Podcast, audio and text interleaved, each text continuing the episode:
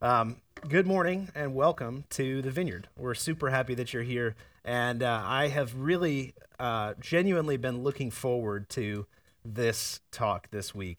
So, as we've been reading through, uh, Josh mentioned we've been we've been teaching our way through Paul's letter to the Ephesians this summer. So we started this eight weeks ago, and here we are still doing it. And so I just want to give a little bit of review to sort of set things in context for what we'll talk about today. So, in the first three chapters of Ephesians, Paul explains the meaning of the gospel of the kingdom that Jesus preached. So we see that Jesus went around and and his message that he preached was, you know, the the kingdom of God is at hand. Repent and believe the good news. That's that's the way that Jesus preached the gospel. And so what does that mean? That means that God the God who made the world and the God who loves you has come close. He cares deeply for his creation, he cares deeply for you. And so when Jesus says the kingdom is at hand, what he's saying is that God wants to be near to you and have an impact on your life. So, this is the message that Jesus preaches, and Paul unpacks all these ideas about that gospel in the first three chapters of Ephesians. He's talking technically about what the gospel means. And then we see sort of a shift because the gospel always works itself out in culture. What you believe is showing up in your private life, um, it, it shows up in your relationships. Culture, what we refer to as culture, is religion externalized. Culture is religion externalized. What do I mean by that? It's, it's what you believe about the world manifests itself in the world around you because that is the reality that you're living into. So, what you believe shows up in your private life. What you believe, what you worship, inevitably shows up in sort of cultural artifacts in your home. What I mean by cultural artifacts is things like um, behaviors, attitudes, actions, what you celebrate, what you affirm, what you value. Those are the things that sort of show up in our private lives because of what we believe about God. And, and so, how we understand society and work and family, all of those things follow how we understand God. And so, in the last three chapters of Ephesians, Paul sort of turns his attention to these things. So he finishes explaining what the gospel is, and then he starts to explain here's how we ought to live in light of that gospel. So we've made our way all the way through chapter 4 and chapter 5, and we're starting in on chapter 6 today.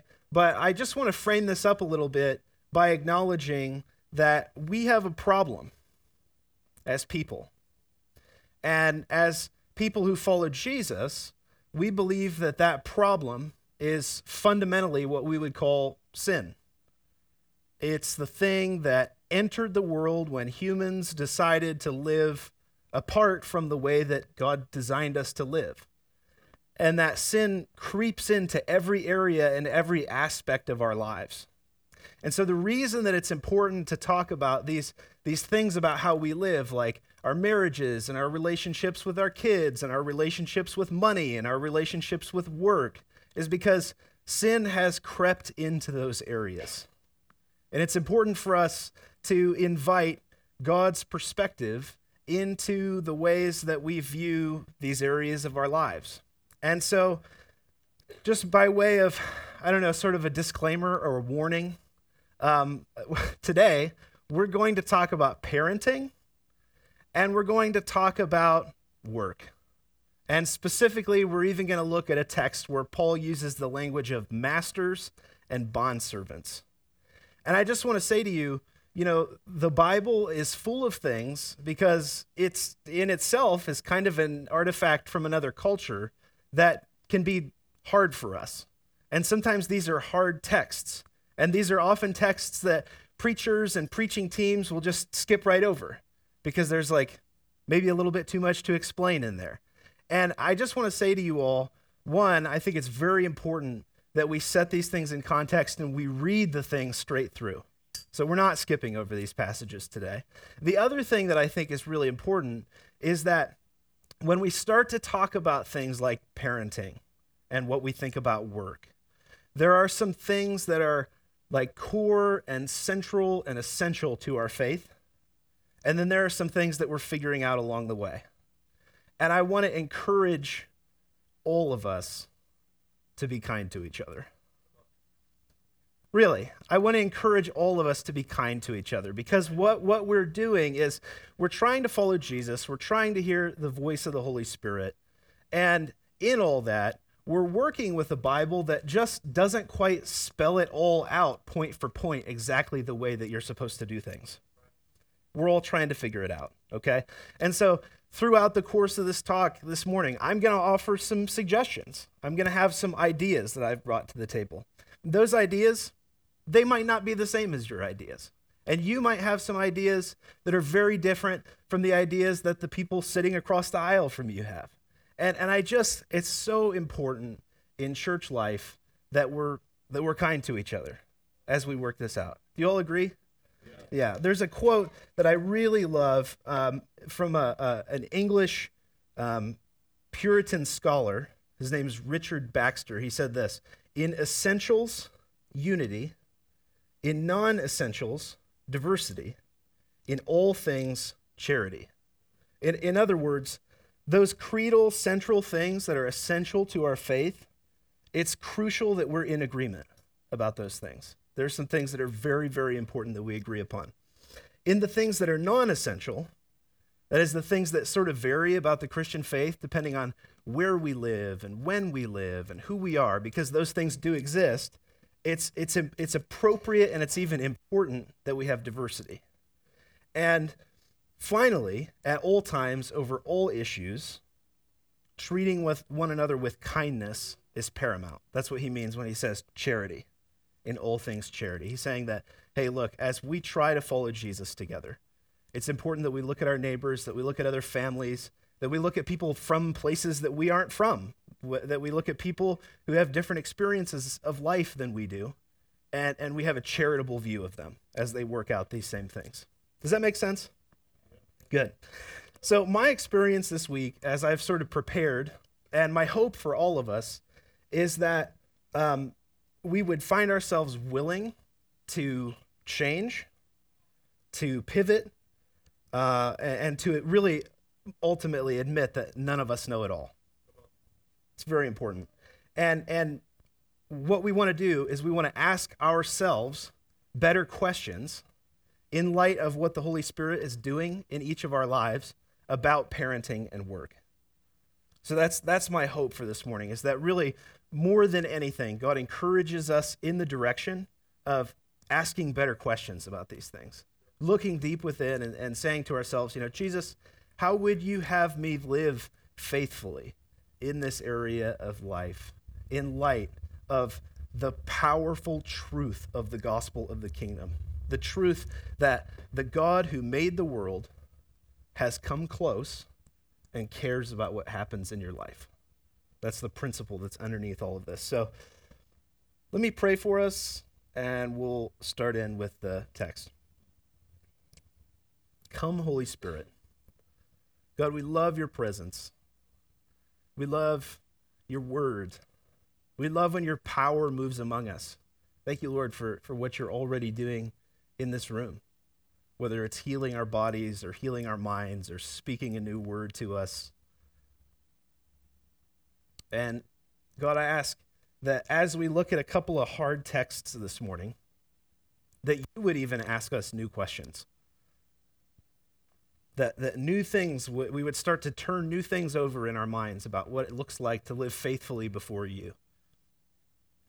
And, and I pray too, where we've had painful experiences, or where even some of these texts have been held over us, that we would be freed from those understandings and that you would give us your, your view of our lives.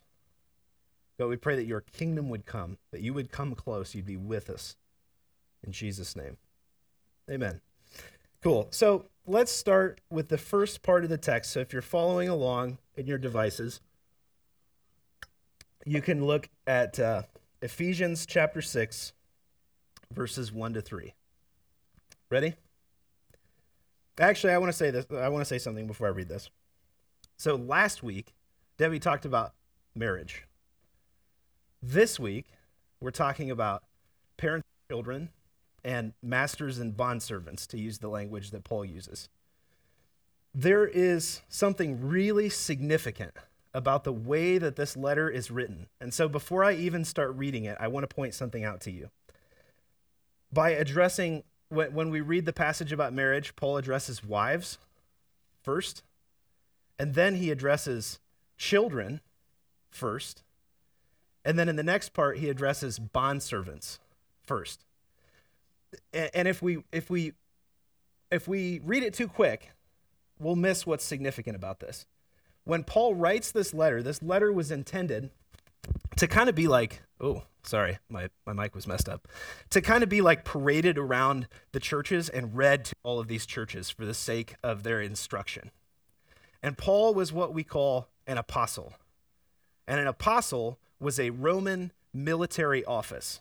So we've talked about this here in, in this church before, but if you're not familiar with this idea, that, that the Romans, that Caesar would actually send apostles into cities to make them seem more like Rome. So when Rome would conquer a place, apostles would actually go into that place, and it would be their job to sort of read the edict of Caesar and tell people how to live as Romans, and then sort of reform society and reform culture to look more like Rome. Now, when those apostles would be sent into a place, they were sent into that place to address the men living in that place, the adult men living in that place, because adult men were essentially the only people who were seen as full human beings. When Paul writes this letter, and he first addresses wives, and then he addresses children, and then he addresses bondservants, Paul is very intentionally subverting the culture of Rome in that day. It was unheard of for a Roman apostle to go into a place and speak directly to children who were considered to have little or no value in society. It was completely unheard of for one of these apostles to go in and directly address the women in the crowd. That never would have happened. And it was totally way out of bounds for an apostle to go into a place and first address bondservants. So, what Paul is doing already, just in the way that he's structuring this letter, is he's speaking to the unaddressed in society, the people who had been oppressed and pushed down and told that they were unimportant, and he immediately elevates them into a place of importance by addressing them in his letter first. That's huge. That's a really big deal. So, with that, let's go ahead and read. Paul says, Children, obey your parents in the Lord, for this is right. Honor your father and mother. This is the first commandment with a promise, so that it may be well with you and you may live long on the earth. So, we strive to set a pattern as followers of Jesus in our lives out of the Trinity, Father, Son, and Holy Spirit, flows all of our relationships. Debbie talked about this idea as it pertains to marriage last week. See, the Trinity is a fascinating thing. It's a mysterious thing how the Father, Son, and Holy Spirit interact with one another. Scholars use this Latin word to describe the relationship between the Father, Son, and Holy Spirit. It's called perichoresis. And that's not important for you to remember. What's important for you to remember is that what that word describes is like a divine song and dance that's been going on between the three of them for all of time. It's, it's, a, it's a love song. It's a divine love song between the Father, Son, and Holy Spirit that's go, been going on since before the foundations of the world. And every single relationship in our lives is intended to be born of that love song that's being sung between the Father, Son, and Holy Spirit. And and and you know the way that our marriages are meant to point to Christ, which is a great mystery, Paul says in the prior chapter. We're preaching a sermon to our kids because of the way that we put this divine love song on display. How do you disagree? How do you forgive? Your kids are watching this over and over and over and over again. And lest you put undue pressure on yourself, our relationships were not intended to be perfect. There's, there's allowance for that. We're aware of the fact that they're not going to be perfect. And so our imperfections in our relationships, if we'll let them be, can be signposts that point to this perfect divine relationship between the Father, Son, and Holy Spirit. Even the way that we handle our shortcomings can be a signpost that points that way. And so, before we talk about kids, I just think there's an encouragement here from Paul setting the, all these relationships in context with our relationship with God to live before your kids with integrity, regardless of the stage of life that you're in. And again, how we work that out, there's a lot of ways that we can work that out.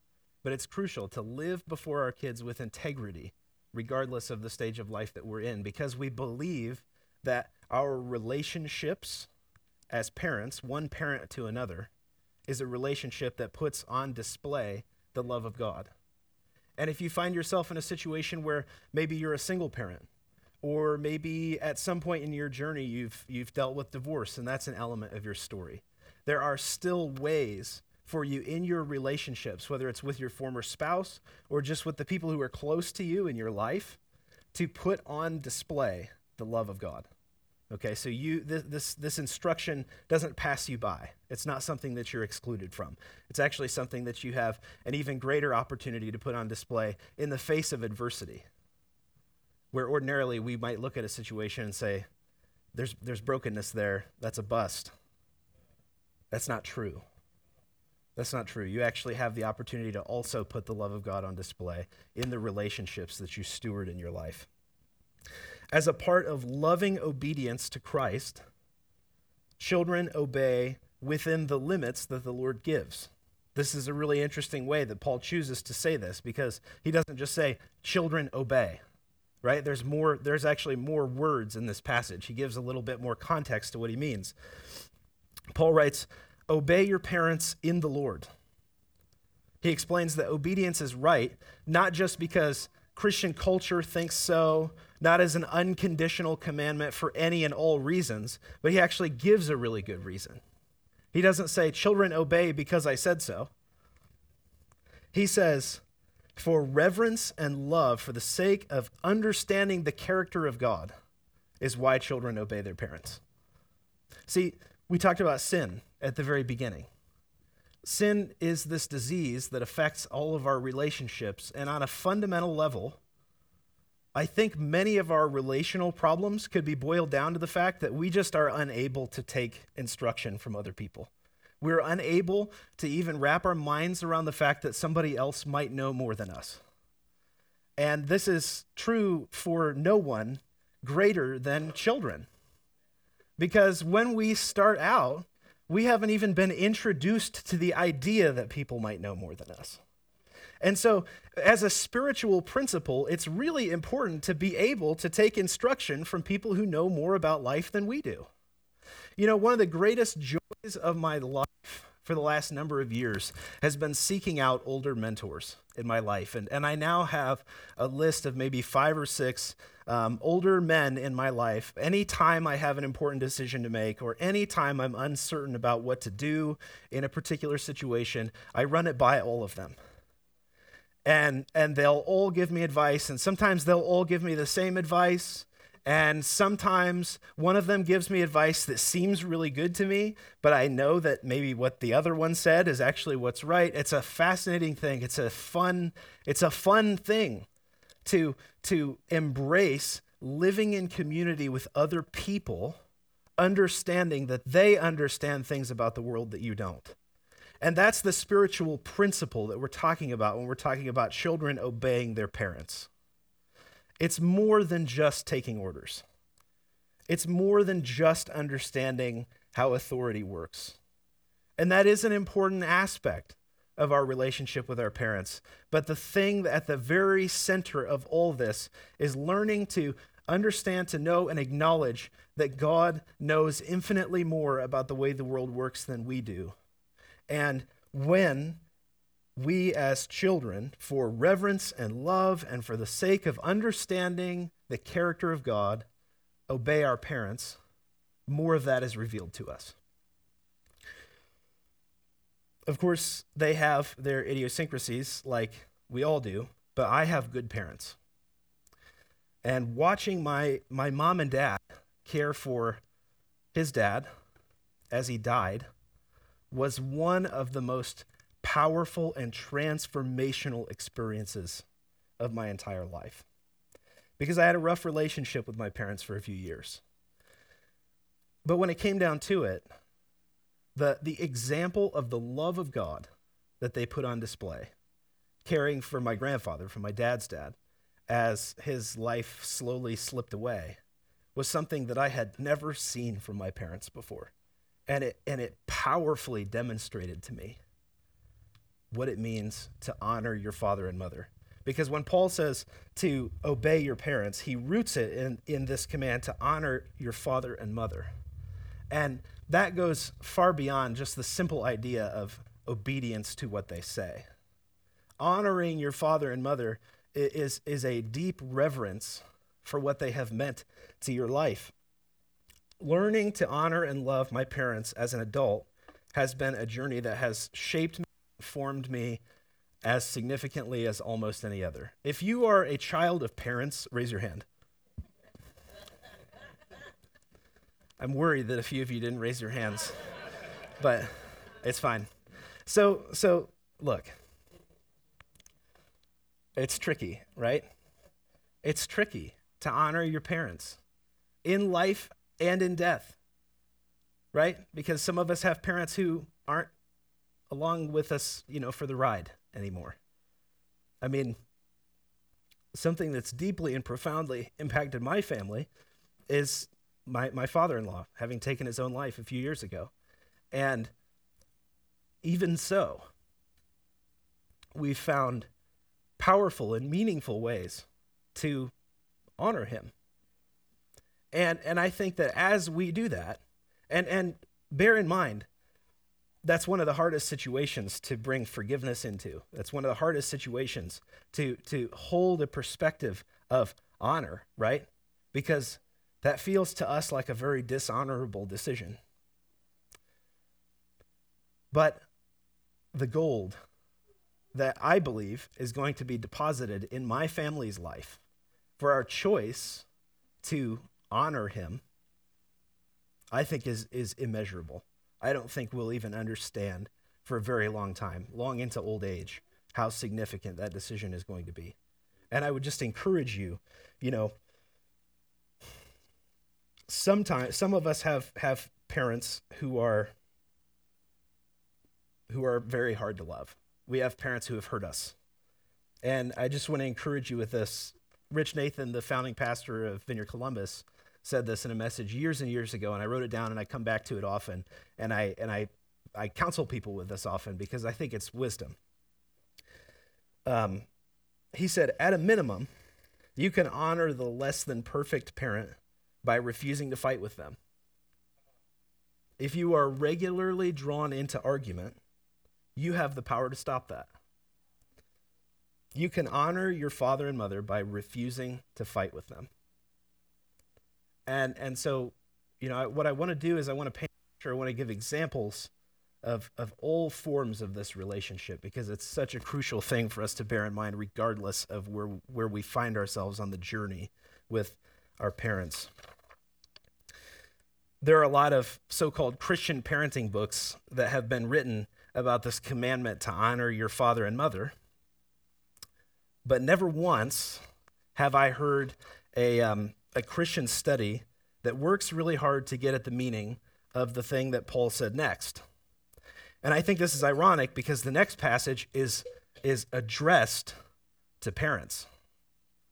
See, the first one is addressed to children. And most of the time, parents hi- kind of hyper focus on the first one and they repeat it and they, and they sort of you know, make it their main concern to understand what this first thing is. But I, it's important to know, you know, one, it's a simple thing that our kids can actually read from the Bible. Like, I mean, it's a pretty simple sentence, you know, obey your father and mother, right? They can read that and they can actually internalize that commandment for themselves as well as being taught by us, right? But then the very next thing Paul says, it's actually directly addressing parents. And so I just wonder if maybe there should be more parenting books and conferences on the thing that we read next. He says, And fathers, do not provoke your children to anger, but bring them up in the discipline and instruction of the Lord.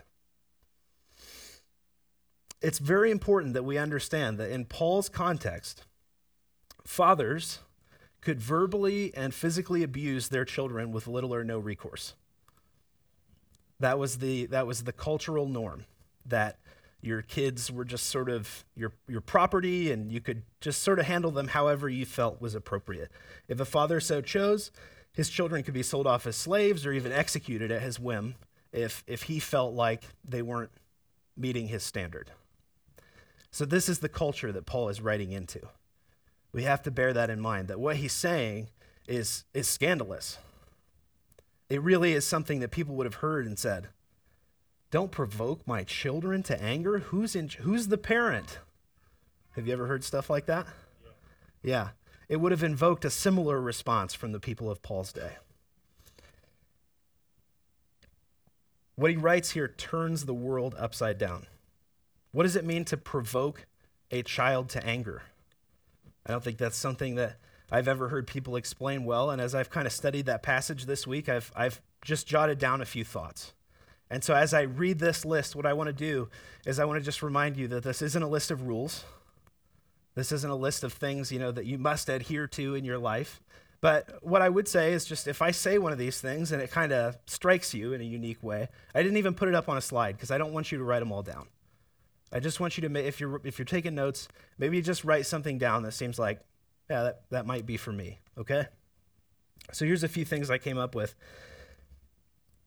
Failing to remember that our kids are kids will provoke our children to anger. When our rules are inconsistent and our consequences are harsh, will provoke our children to anger imposing discipline on kids without living a disciplined life ourselves will provoke our children to anger because children can actually sense hypocrisy from a young age. And so, if we want our kids to live a particular way and follow particular principles and live up to particular standards that we don't, they can smell that.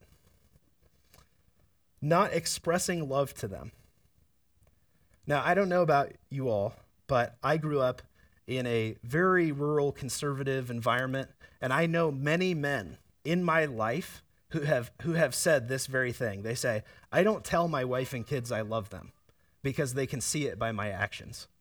I don't say the words I love you because I work hard for them and they can tell." That's miserable. That is miserably bad. And if you think that, in this room, I mean, okay, I know I said be kind. To, I, I'm, uh, look, like, you have, you have to tell the people you love that you love them. And if you find yourself unable to do that, we will have prayer teams in the back. And it's really not a joke. You must be able to say, I love you to your wife, to your children, to your closest friends. It's vital. It's vital being heavy handed when kids make simple mistakes. We, Brie and I have this observation, this ongoing sort of, it's not funny, but we kind of laugh at it vacation parents. Like when we were in Wisconsin a few weeks ago, we were at a gas station and there was a van full of kids. Not full of kids, maybe two or three kids. And the dad is pumping gas and he's screaming at his kids over his shoulder back into the van you know, shut up, right? No. Okay, that what the, what is that? That is heavy-handed when kids make simple mistakes. His kids are in the van acting like kids, and he's screaming at them. That's provoking your children to anger. When we discourage and rarely encourage them. what would your kids say is most important to you? Their grades, their performance, their careers, their physical appearance, their weight, their relationship with Jesus. See, there's, there are all these things that we elevate to places of importance. And what we end up doing is we inadvertently discourage our kids without encouraging them. Because w- what we're trying to do is we're trying to fit them into a standard that they just can't fit into because that's not who they are. They need encouraged. Living hypocritical lives and not confessing sin or apologizing to them. You know, one of the most one of the most impactful things for kids is to be apologized to by their parents. For their parents to actually acknowledge sin in their own lives and confess it before their children. What a powerful testament to the gospel of the kingdom. Because, you know, our kids are people. They were born people and they always will be people. And so, even though there is a power dynamic between parents and children, the truth remains that children are just as much people created in the image of God as you are. And so, it is just as important for us to confess sin and apologize before peers as, as it is for us to do that before our children. And if we fail to ever do that, I speak with people all the time who say, My mom never ever apologized to me for anything, ever. I can't, I can't ever remember my mom saying, I'm sorry. What a poor example. And so I just want to encourage you if you're thinking to yourself, man, I don't know if I've ever done that. Like, I don't know if I have ever gotten myself in a rhythm of like acknowledging sin before my kids. And, and obviously there are like degrees to all this, right? I'm not going to sit down with my, you know, 15 month old daughter and confess my most grievous sins to her. Like, that's not what I'm talking about. Okay, so don't don't get it twisted, right? It's really important that we just we're, we're, we're setting an example. We're creating a pattern in our lives that our kids will see. And the last one I put on my list is inadvertently giving them the law and no gospel. Because God the Father, our heavenly Father, has extended to us a covenant of grace in spite of our mistakes. And so I'm just going to be honest like I think my my hope, my goal as a parent, I'm just starting, right? And I'm sure that many of you have already thought that thought as I've been talking, um, is to is to let my kids off the hook every once in a while.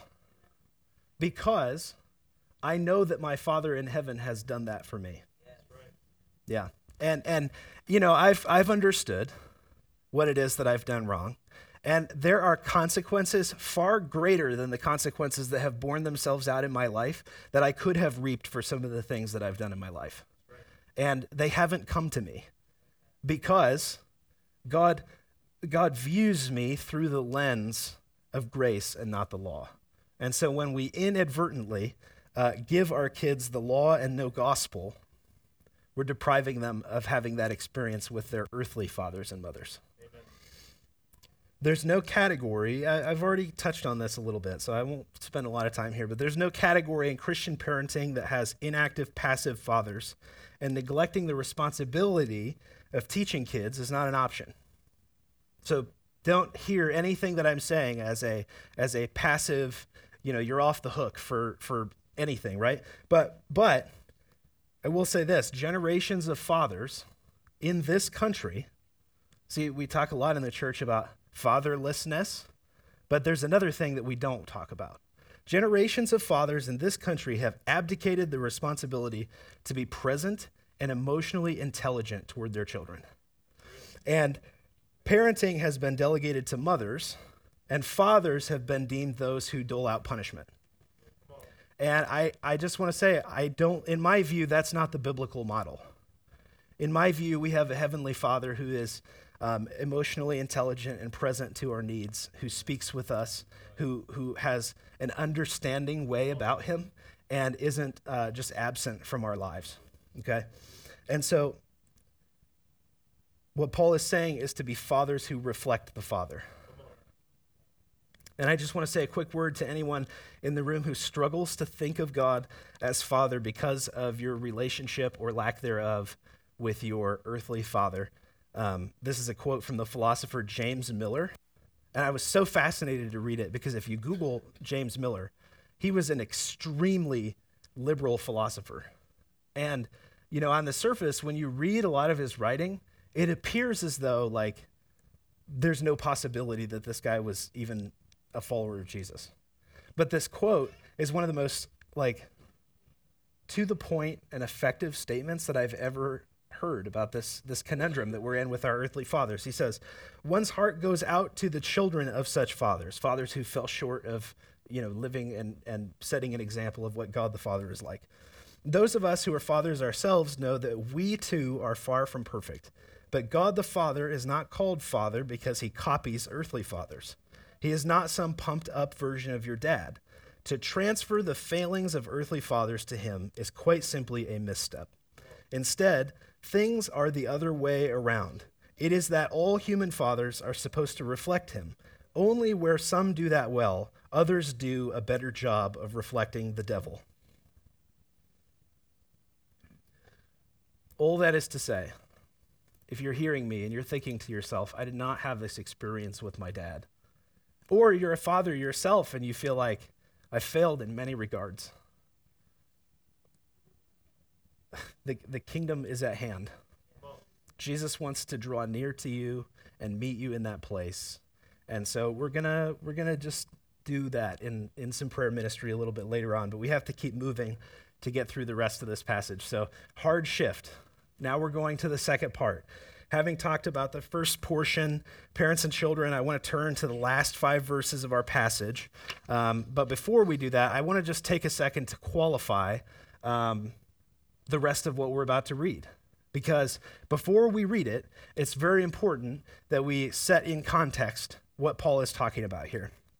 The theologian N.T. Wright wrote this He says, Slavery and servitude were a massive part of the structure of the Roman Empire with some estimating there were upwards of 60 million slaves or bondservants at the time of Christ. In a city like Ephesus, a full one third of the population may have been bondservants. Paul could no more envisage, envisage a world without slavery than we can envisage a world without electricity. Though the practices of slavery varied throughout the Roman Empire, the practice during the time of the New Testament was different from the practice of slavery in the antebellum American South in some very important ways. And so I just want to address these things before we read the rest of the passage. Being a bondservant in ancient Rome was based on economics, not race. Bondservants were more a social class than an exploited group of people. So they were not a particular ethnic group of people that had selected for servitude in the Roman Empire. It was based on class. It was usually not lifelong. Bondservants could work for compensation, most of them were actually paid, and they could gain freedom through release or payment. And this was very common. Most of the time, bond servanthood was temporary. Many bondservants um, were such by their own choice. This was a common means to pay a debt in society. Um, in some cases, they chose to be bondservants because the situation generally, gen- genuinely offered them contentment. So, the jobs that we think of in our minds as blue collar jobs, shopkeepers and people who make things, craftspeople, that sort of thing, all those people in the Roman Empire would have been bondservants. Okay? And bondservants were part of the structure of society at nearly all levels. They were often teachers, secretaries, and doctors. So I hope that this gives you a little bit of perspective about what Paul's talking about here when he's addressing bondservants. He's not talking about a situation that's like what took place in this country for the first 200 years.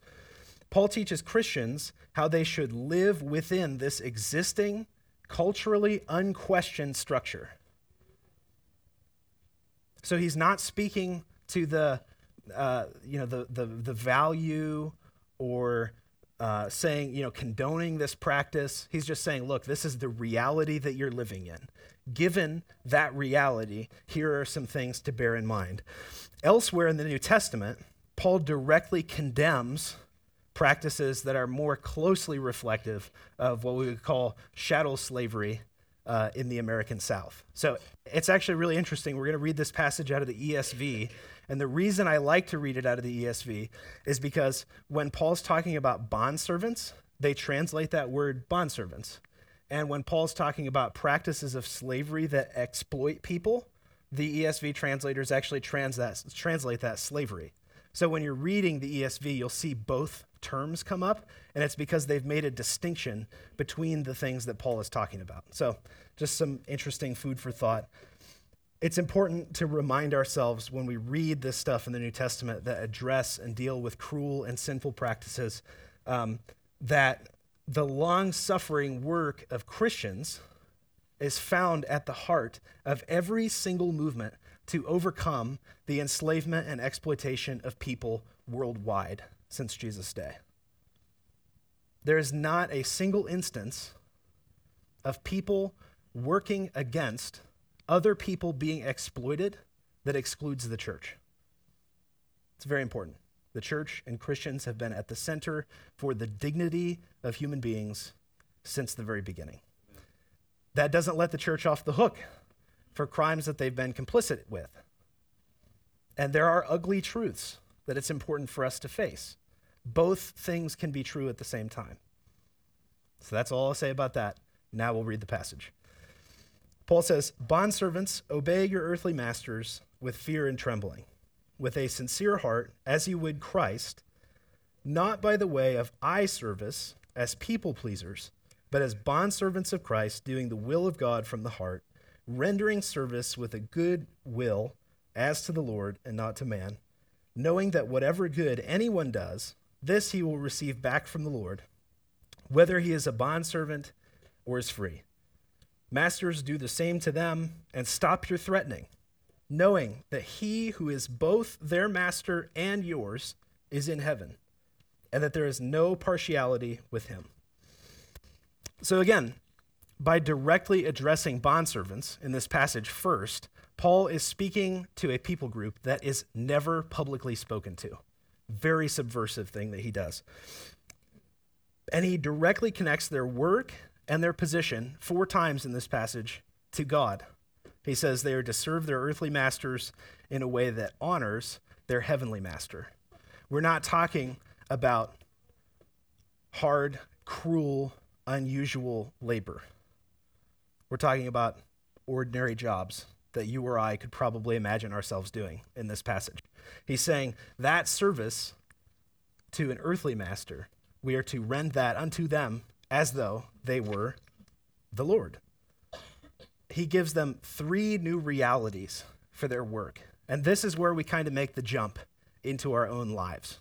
These are the three things that it's important for us to bear in mind as we work in society. The first one is a new motivation. Paul encourages them toward sort of a purity and a sincerity of heart. He wants them to be whole in their work. He says, The work that you're doing, it's not for eye service, it's not for people pleasing, it's for the sake of working because as human beings, we were made to work. We find gratification in doing good work. And the second thing he says is he, he gives them a new work ethic. He says it's, on, it's good, honest work before the Lord. It's not work that's intended to be people pleasing. I just, have any of you ever worked to please a boss? Like, have any of you ever been in a situation where you were just doing your work to try to please your boss in the workplace. And how did that go? It, they're usually hard to satisfy, right? I worked for Chris at Skyline for five long years. And no, I'm just kidding. I'm just kidding. Chris and Josh are wonderful bosses. They're fantastic people to work for. I did have a hard boss once, though. I had a terrible boss. Uh, in one of my first jobs, I was a, I was a caddy and I cleaned golf carts and golf clubs at the private country club that was close to my house. And um, my boss was terrible. And he and I have discussed this since then. So I'll use his name because it's kind of part of the story. His name was Asa. And I don't know if you remember, but in the Bible, there in the in the Old Testament, there's kind of an obscure story about a king named Asa. And does anyone know how Asa died? He had a disease in his foot. It says he had a disease in his foot. And so when I was working at the country club, I had just became a Christian. I had just started reading the Bible, and I was like over the moon about reading the Bible, right? And I hated working for this guy. I mean, he was awful. He was the worst. And so I'm reading the Bible, and and and just as I'm reading the Bible, I get this text on the work group chat that Asa has gout and he can't come to work. And sure enough, later on in the day, I'm reading First Kings or Second Kings, wherever that is, and King Asa dies from a disease in his foot. And I thought to myself, hallelujah. it's happening. It didn't happen. And Ace is a good guy. He's a good guy in the community, and we we just had some differences. But he was hard to please. And the whole point, there is a point to telling this story, is that, you know, he had a very particular way that he wanted things. We had about 100 golf carts. We would park them in this barn at night. And I remember the first time I ever closed the golf course with him, I parked all the golf carts in there, and he came out with a tape measure. And I'll never forget, there's supposed to be precisely four inches between the front right and front left tire, uh, you know, between carts. And so he came out with a tape measure and he went down the rows and he started measuring the space between the tires of the golf carts. And he got all the way to the very last one in the back that was parked behind all of the other golf carts. And he said, These are far too far apart. Pull them all out and do it again. And I spent like three hours pulling a hundred golf carts out of this barn, putting all of them back, taking his tape measure, measuring the four inches myself over and over and over and over again. When we work to please earthly masters, it's, it's, an, it's an unfulfilling enterprise.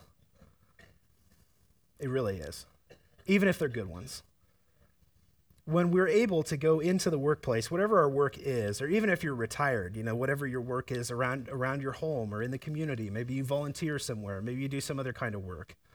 When you're able to do that work before God, as though you're doing that work for God, there is a spiritual principle there that gets at the heart of who we are as human beings. We were made to do work and we were made to do good work. And it feeds our souls when we do work as though it's unto God. I love the way that Timothy Keller talks about work. He says Christians have been set free to enjoy working. If we begin to work as if we were serving the Lord, we will be freed from both overwork and underwork. Neither the prospect of money and acclaim nor the lack of it will be our controlling consideration. Work will be primarily a way to please God by doing his work in the world for his name's sake. And the last thing I want to say here is to those of you who, who manage people. Maybe you find yourself more in the position of the master, not so much the bondservant, when you read this text. Like bondservants, masters must treat those under their authority as they would treat Christ. That's Paul's point here. And so, if you're a manager of people, I want to challenge you to ask yourself in the workplace do I manage people the way I would manage Christ as though he were working for me, working in my office or working at my restaurant or on my, on my line or in the factory or whatever it is?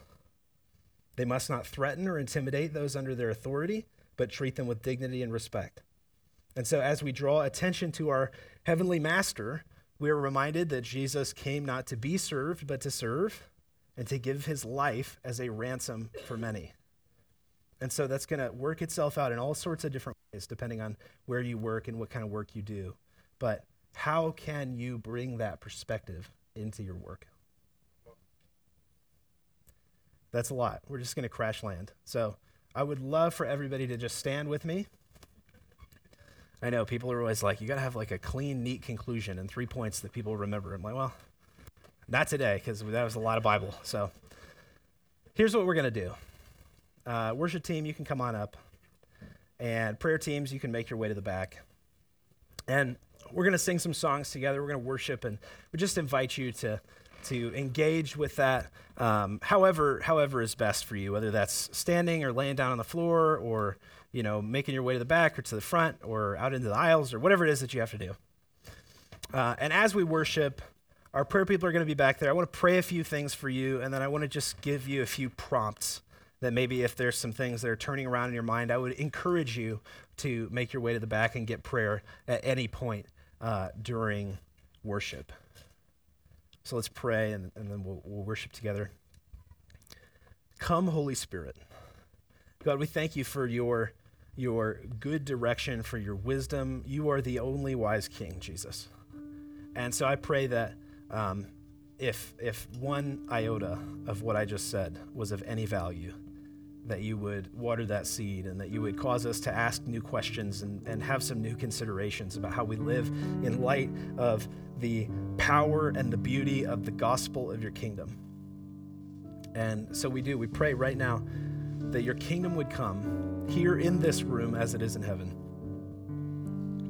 And where there are things on our minds, whether it's ways that we've parented, ways that we've been parented, struggles with our kids. Maybe there are people who are alienated from their kids for one reason or another. God, I just ask that your presence would come and minister to those things as we worship. And, and I just would encourage you all, if there are specific things that came to mind, even as I said that, uh, we would love to pray with you. We would love to partner with you there. And I want to pray too that if you find your work to be difficult, if right now you are serving a cruel earthly master, or if you just feel like your work doesn't have much meaning in it, I pray, Holy Spirit, that you would speak to us about our work, that you would speak a word of encouragement to us about our work, that you would even speak words of direction about our work through one another. That if you have another place for us, or if you have another capacity for us to, to work in, um, just pray that you would release those things into our lives. In Jesus' name.